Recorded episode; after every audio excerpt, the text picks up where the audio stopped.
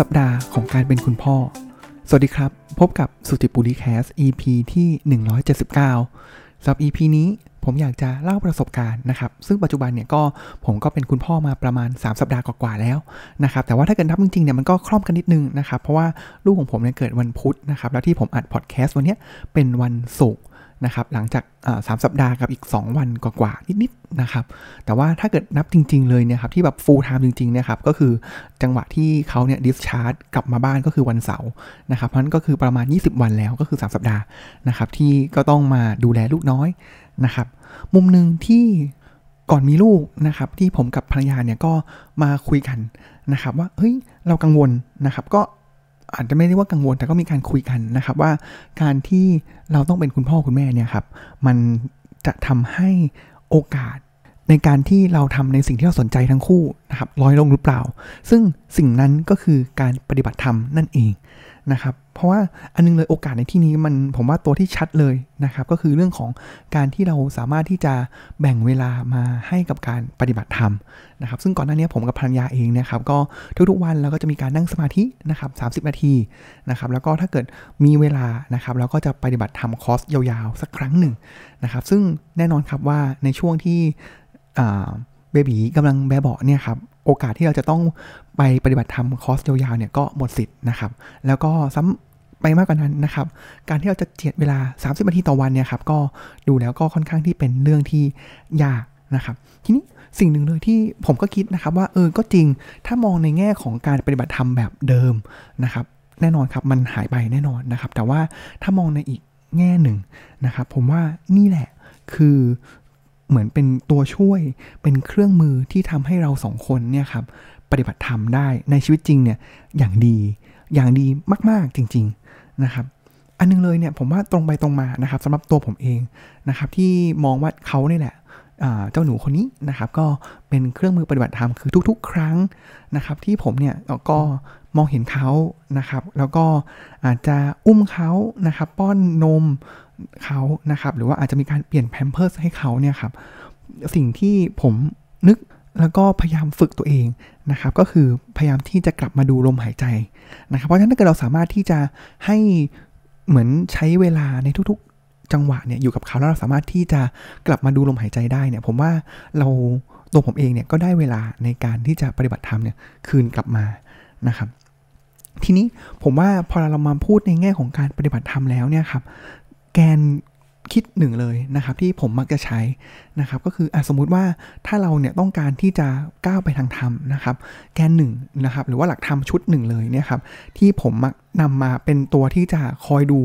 นะครับเหมือนเป็นหน่วยวัดนะครับว่าตอนนี้เราถึงไหนแล้วนะครับมันอาจจะไม่ได้เป็นหน่วยวัดขนาดนั้น แต่ว่ามันเหมือนแบบเขาเรียกว่าเป็นตุ่มน้ำนะครับแล้วเราดูว่าสิ่งที่เราทำเนี่ยเราเติมน้ำเข้าไปในตุ่มนั้นเนี่ยขนาดไหนแล้วนะครับสิ่งนั้นเนี่ยมีชื่อว่าบารมี 10 ประการ ซึ่งผมเองนะครับก็เคยมีการนำมาเล่าสู่กันฟังในสุจิบุริแคสนี้ อาจจะเป็นตอน EP แรก ๆเลย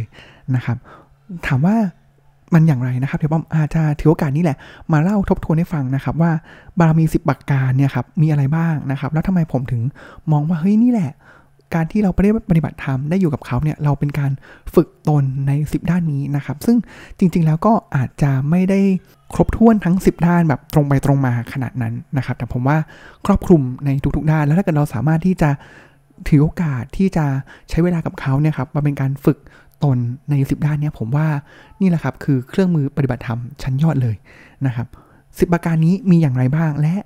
ผมใช้โอกาส ในการที่จะเลี้ยงลูกเนี่ยสามารถที่จะฝึกตนอย่างไรบ้างนะครับ อย่างแรกครับก็คือบารมีอย่างแรกเลยที่องค์พระพุทธองค์บอกนะครับก็คือทานบารมีนะครับ ตรงไปตรงมานะครับ ทานก็คือการให้นะครับ แล้วก็คือการเสียสละ ซึ่งแน่นอนนะครับว่าการที่เราให้ความรักการเอาใจใส่กับเขานะครับ ให้เวลานะครับ หรือว่าผมว่าส่วนตัวผมเองเนี่ยสิ่งหนึ่งเลยก็คือช่วงหลังที่ F ของต่างๆเนี่ยครับก็ F เพื่อเขานะครับที่ก็จะลด ส่วนที่จะเป็นการให้ตัวเองมากขึ้นนะครับ เพราะฉะนั้นมันคือการให้เขาแล้วก็เสียสละนะครับ บางคนบอกว่าการที่เราให้แบบนี้แหละ มันเหมือนกับการเสียสละอย่างยิ่งยวดนะครับ ให้กับเขานะครับ อันแรกคือทานบารมีแน่นอนครับว่าถ้ามันเป็นเช็คลิสต์เนี่ยข้อนี้คือเช็คแบบเช็คแบบหนาๆเลยนะครับ ข้อต่อมาครับก็คือศีลนะครับ เอ๊ะศีลเราได้ศีลอย่างไรนะครับ ศีลก็คือการที่เราปฏิบัติตนนะครับ ด้วยกายหรือวาจาใจนะครับอย่างบริสุทธิ์ นะครับไม่เบียดเบียนใครนะครับ ศีลก็พูดง่ายก็คือศีลห้านั่นเองนะครับ ถามว่าศีลมันมีผลอย่างไร เราได้ปฏิบัติศีลอย่างไรนะครับ ผมว่าในมุมของผมเองเนี่ย การที่เราจะเป็นพ่อที่ดีนะครับ เราต้องเป็นตัวอย่างให้ดีที่ดีให้กับเขานะครับ เพราะฉะนั้นการที่เป็นตัวอย่างที่ดีเนี่ย ไม่ว่าจะเป็นการประพฤติทางกายหรือวาจาเนี่ยครับ เราก็ต้องควบคุมแล้วก็ทำออกไปในสิ่งที่บริสุทธิ์นะครับ เพราะฉะนั้น ตรงไปตอนนี้มันอาจจะไม่ได้ตรงไปตรงมาเหมือนกับทานนะครับ แต่ว่า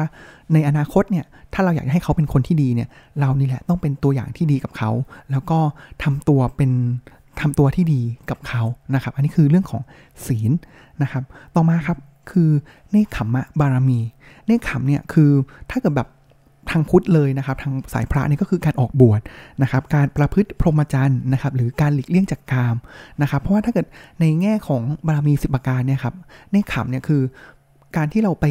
หลงอยู่ในกามนะครับ มันก็ทำเนี่ยตัวนี้แหละ มันเป็นจุดที่ทำให้เราเนี่ยไม่สามารถที่จะหลุดพ้นจากสังสารวัฏได้ แล้วก็เป็นจุดเริ่มต้นของกิเลสนะครับ เพราะฉะนั้นถึงแม้ว่าผมว่าสำหรับผมเองเนี่ยมันอาจจะไม่ได้ชัดนะครับ แต่ว่า ใกล้เคียงกันนะครับ พยายามจะบิดให้มันใกล้เคียงนะครับ คือก็เราในเมื่อเราเนี่ยต้องเอาพลังงาน เอาเวลาต่างๆเนี่ยครับไปลงกับเขาแล้วเนี่ยโอกาสในเรื่องของการประพฤติพรหมจรรย์เนี่ยมันก็มีมากขึ้นนะครับ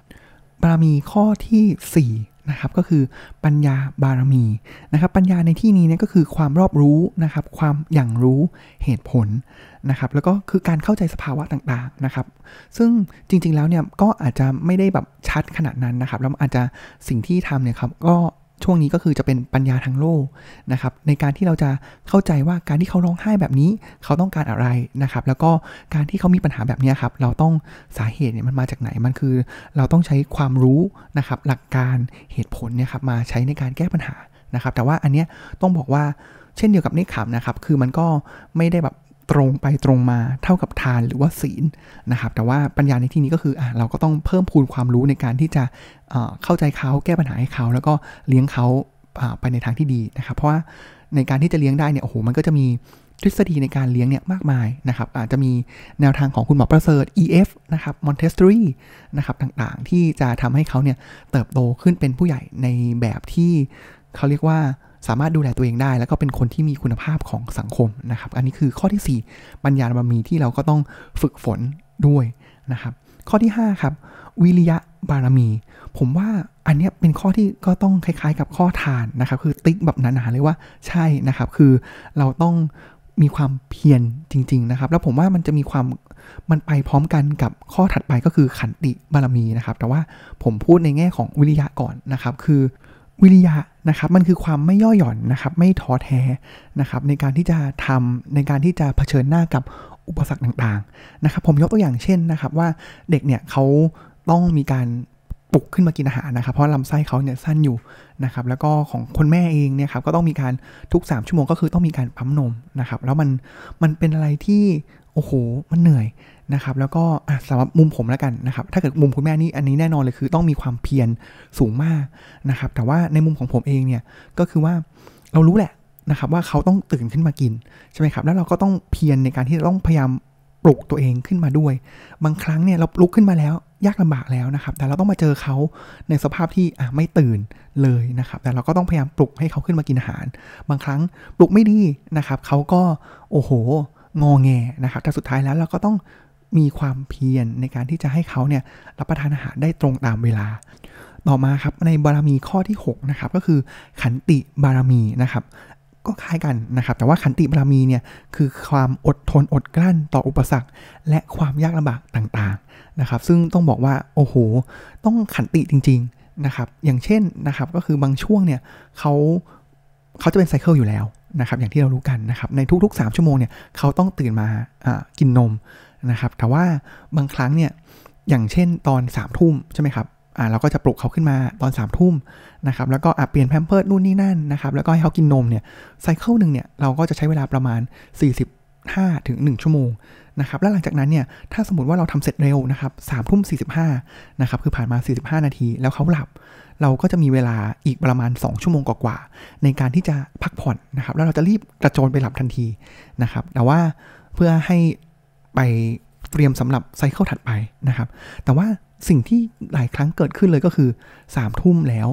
เขาไม่หลับนะครับ ประมาณ4ี่ทุ่มแล้วเขาก็ไม่หลับ ลากไปจนถึงเที่ยงคืน ไปเจอกับ cycle ใหม่พอดี ลองนึกภาพนะครับว่ามันเป็นพอหลาย cycle เนี่ยมันรวนเนี่ยครับเพราะเขาก็จะกระจองอแงนะครับ ตัวเราเองก็เหนื่อยมากนะครับ สิ่งที่เราทำได้ก็คือ เราไม่สามารถที่ถึงแม้เขาจะงอแง แต่เราไม่สามารถที่จะไปโวยวายอะไรกลับเขาได้ สิ่งที่เราทำได้ก็คือ เราก็ต้องอดทนอดกลั้นนะครับ แล้วก็พยายามที่จะขวนขวายดูซิว่าการที่เขางอแงเนี่ยมันมาจากสาเหตุไหน อันนี้ก็คือใช้ปัญญาแล้วนะครับ แต่ว่าหลายครั้งเราก็ไม่รู้นะครับ เราแก้ทุกจุด เอ๊ะ ร้อนหรือเปล่า เย็นไปหรือเปล่า หิวหรือเปล่าปวดท้องหรือเปล่านะครับ ไม่สบายตัวเพราะว่ามีการฉี่อึออกมาหรือเปล่า เราแก้ทุกข้อแล้วไม่หายนะครับ สิ่งที่ทำได้ก็คือต้องอดทนนะครับ แล้วก็ให้ความรักกับเขานะครับ อันนี้ฝึกฝึกได้แบบนอกจากทานวิริยะแล้วเนี่ยครับขันติเนี่ยสามารถฝึกได้เยอะมาก ๆ จริง ๆ กับการเลี้ยงลูก ต่อมาครับในบารมีข้อถัดมานะครับ ผมรวบไปด้วยกันนะครับ ก็คือข้อ 7 สัจจะบารมีนะครับ ก็คือการพูดจริงนะครับ แล้วก็ ทำจริงนะครับแล้วก็อีกอันนึงเนี่ยผมรวบไปด้วยกันนะครับก็คืออธิษฐานบารมีนะครับก็คือความตั้งใจมั่นตัดสินใจเด็ดเดี่ยวนะครับเพราะฉะนั้นผมว่าโดยรวบโดยรวมแล้วก็คือว่าเราตั้งใจที่จะเลี้ยงเขาเป็นคนที่ดีนะครับแล้วเราก็ต้องการที่จะเป็นแบบอย่างที่ดีด้วยเนี่ยครับเพราะฉะนั้นใด ๆก็ตามที่เรา ต้องการจะทำหรือว่าเราตั้งใจและอธิษฐานไว้แล้วนะครับ มันก็จะออกมาในแง่ของสัจจะบารมีนะครับ แล้วก็ผมว่าตอนนี้อาจจะไม่ไม่ได้ชัดมากสำหรับสัจจะบารมีนะครับ แต่ว่าในอนาคตที่เราต้องสอนเขาเนี่ยหลักการหนึ่งเลยที่ผมคิดว่าผมและภรรยาจะใช้ก็คือ เราจะพูดแต่ความจริงกับเขานะครับ เราเคยเห็นหลายครั้งนะครับ ผู้ใหญ่เนี่ยบางครั้งเนี่ยอะ สมมุติว่าอยากจะให้กินข้าวใช่ไหมครับ หรือไม่อยากให้เด็กออกจากบ้านใช่ไหมครับ เราก็จะขู่ว่าเฮ้ยเดี๋ยวโดนโจรตับตัวไปนะ เดี๋ยวเจอผีนะ หรือนู่นนี่นั่นนะครับ ซึ่งมันเป็นการโกหกเขานะครับ เพราะฉะนั้นสิ่งที่เราจะทำก็คือเราจะพูดความจริงกับเขานะครับ ด้วยความตั้งมั่นเด็ดเดี่ยว แล้วก็จะเป็นตัวอย่างที่ดีให้กับเขานะครับ ก็คือในข้อของสัจจะบารมี แล้วก็อธิษฐานบารมี ซึ่งก็อาจจะไม่ได้ชัดมากตอนนี้นะครับ มาถึงข้อที่ 9 อันนี้เหมือนกันเลยครับก็คือชัดมาก นะครับ ก็คือเมตตาบารมีนะครับ เมตตาคืออะไรครับ เมตตาคือความการแสดงความรัก แล้วก็ความปรารถนาดีนะครับ ปรารถนาดีที่อยากจะทำให้เขาเนี่ยมีความสุขนะครับ แล้วก็เติบโตขึ้นมาเป็นผู้ใหญ่ที่ดีนะครับ แล้วเราทุกครั้งเลยเนี่ยด้วยความที่เราเมตตาในความเป็นพ่อเนี่ยครับทุกๆ ครั้งที่เห็นเขาร้องไห้นะครับแล้วก็รู้สึกว่าเฮ้ยเราสามารถที่จะทำอย่างไรให้เขามีความสุขได้บ้าง แล้วก็คลายจากความทุกข์กาย เขาได้บ้างนะครับ อันนี้ผมว่าเมตตาบามีเนี่ยสำหรับคนเป็นพ่อแม่เนี่ยจะชัดมากนะครับ แล้วมันมันถูกกระเทือนตลอดเวลานะครับ กับการที่โอ้โห อย่างเมื่อกี้ที่ผมบอกว่าเราต้องอดทนอดกลั้นในการสร้างขันติบารมีเนี่ยครับ แต่ตัวหนึ่งเลยเนี่ยที่ช่วยได้ก็คือ ถึงแม้ว่าเขาจะงองแงอย่างไรก็ตามนะครับ ในฐานะที่เราตั้งใจแล้วที่จะเป็นพ่อแม่ที่ดีนะครับ เราก็ต้องเมตตาให้เขาแล้วผมอะ่ะอันนี้ส่วนตัวเลยนะครับ ก็คือตั้งใจไว้แล้วนะครับว่าในทุกๆ ครั้งที่อยู่กับเขาเนี่ย ผมจะเมตตาแล้วก็รักเขานะครับ แผ่เมตตาต่างๆ ให้เขานะครับ อันนี้ก็จะเป็นข้อบารมีที่ฝึกฝนได้ชัดมากนะครับ จนมาถึงข้อสุดท้ายนะครับ ในบารมีสิบประการนะครับ ก็คือบารมีที่มีชื่อว่า อุเบกขาบารมีนะครับการวางใจเป็นกลาง ซึ่งถ้าเกิดมองเมื่อกี้จากข้อ 9 ข้อแรกนะครับมันก็จะมีข้อที่ผมบอกว่าเฮ้ยอันเนี้ยติ๊กเลยนะครับว่ามันใช่บางข้อก็ติ๊กแบบบางๆ เป็นเส้นปลานะครับอุเบกขาบารมีเนี่ยวางใจเป็นกลางเนี่ยพอเรามองแล้วเนี่ยเออก็อาจจะเป็นเส้นปลาแต่สำหรับผมเนี่ยข้อนี้ต้องบอกว่ามันเป็นเส้นหนามากๆนะครับอย่างไรทำไมการวางใจเป็นกลางถึงมันสำคัญมากแล้วผมว่าผมฝึก ฝึกตัวเองเนี่ยมาก ๆนะครับ จากการเลี้ยงลูก คือเรารู้แล้วนะครับว่าหลายครั้งเนี่ยที่เราทำไปเนี่ยครับ เราต้องการที่จะมีเจตนาที่ดี อยากให้ถ้าสมมติว่าเขาร้องเนี่ยเราก็อยากจะทำให้เขาเนี่ยหยุดร้องไห้นะครับ ไม่ว่าจะโดยวิธีการใด ๆก็ตามนะครับ แต่ว่าหลายครั้งมันไม่ได้เป็นดั่งใจนะครับ ยิ่งเราทำสิ่งนี้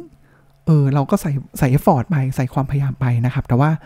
ก็ไม่สำเร็จผลนะครับเขากับบางครั้งนี่โอ้โหแผดเสียงร้องไห้หนักกว่าเดิมนะครับ อันนึงเลยก็อะเรามีขันติแล้วเราใช้เมตตาแล้วนะครับ อีกอันนึงคือเราก็ต้องกลับมาดูที่ใจเราเองนะครับ ว่าเฮ้ยหลายอย่างเนี่ยมันพอระวังอุเบกขาว่าอุเบกขาในที่นี้นะก็คือว่าเรารู้ว่าเหตุปัจจัยต่างๆเนี่ยมันเกิดขึ้น แล้วเรารู้ว่าบางอย่างเนี่ยเราไม่สามารถควบคุมมันได้นะครับ เพราะฉะนั้นบางครั้งเนี่ยเราทำวิธีเนี้ย เราอะเราเปิดเพลงแบบนี้ให้เขาฟังเขาเงียบ แต่ในอีกครั้งหนึ่งที่เราก็ใช้วิธีการเดียวกัน โดยการคาดหวังว่าเขาจะเงียบเหมือนก่อนหน้านี้เนี่ยมันก็ไม่ได้เป็นไปอย่างนั้นนะครับเพราะฉะนั้นการที่เราวางอุเบกขาได้ทัน มันเหมือนเป็นการฝึกจิตฝึกปัญญาของเราเอง ปัญญาทางภาวนาปัญญานะครับ ตัวนี้แหละที่จะเป็นตัวที่ถ้าเราวางใจได้นะครับ ว่าเฮ้ยถ้าเกิดไซเคิลเนี้ยเขาดีโอเค เราก็ว่าเฮ้ยมันดี ก็คือ as it is ของมันนะครับ เป็นสิ่งนั้นของมันนะครับ แต่ถ้าเกิดบางเซสชันนะครับ บางช่วงเวลาเนี่ยไม่ดี เราก็ได้แต่รับรู้ว่าเออ มันไม่ดีนะ แล้วเราก็ไม่รู้หรอกว่าอนาคตจะดีหรือไม่ดีนะครับ แล้วก็ต้องเรียนรู้กับสิ่งที่เกิดขึ้นไปนะครับ ผมว่าอันนี้แหละมันเป็นตัวที่สำคัญในการที่จะวางใจของเราเนี่ยให้สมดุลนะครับ ผมว่าอันนี้เป็นฐานเลยนะ ว่าถ้าเกิดใจเราสมดุลแล้วเนี่ย หรือ เราเนี่ยจะวางตัวเองเนี่ยด้วยความที่จะมีเมตตาได้นะครับ แล้วก็สามารถที่จะควบคุมตัวเองให้มีวิริยะ แล้วก็มีขันติต่อไปได้นะครับผมว่าสำหรับผมแล้วเนี่ยถึงแม้จะเป็นข้อยากข้อสุดท้าย แต่ว่ามันคือข้อที่ฝึกเราแล้วก็เหมือนเป็นฐานเลยนะครับ ก็คืออุเบกขาบารมีนะครับ เพราะฉะนั้นแล้วรวบมาเนี่ยคือถ้าเราการเป็นพ่อแม่นะครับ แล้วตั้งใจที่จะเป็นพ่อแม่ที่ดีเนี่ยมันคือการฝึกบารมีทั้ง 10 ประการนี้นะครับ บางข้อเนี่ยอาจจะชัดางข้ออาจจะไม่ชัด บางข้ออาจจะชัดณ ปัจจุบันนะครับ แล้วก็ชัดต่อเนื่อง บางข้อปัจจุบันอาจจะยังไม่ชัด แต่ในอนาคตก็อาจจะชัดเจนขึ้นนะครับ แต่ว่านี่คือเครื่องมือในการปฏิบัติธรรมชั้นยอดจริง ๆสำหรับผมนะครับ ก็พยายามจะเอา 2 เรื่องมาผูกกันนะครับ ก็คือเล่าประสบการณ์ของส่วนหนึ่งนะครับของการเลี้ยงลูกนะครับ ว่าโอ้สสัปดาห์นี้เป็น 3 สัปดาห์ที่ เหนื่อยนะครับแล้วก็ฝึกตัวเองเหมือนชีวิตไม่เหมือนเดิมอีกต่อไปจริงๆนะครับอย่างที่หลายๆคนบอกนะครับกับอีกแง่หนึ่งก็คือเอาเรื่องของหลักธรรมเนี่ยมา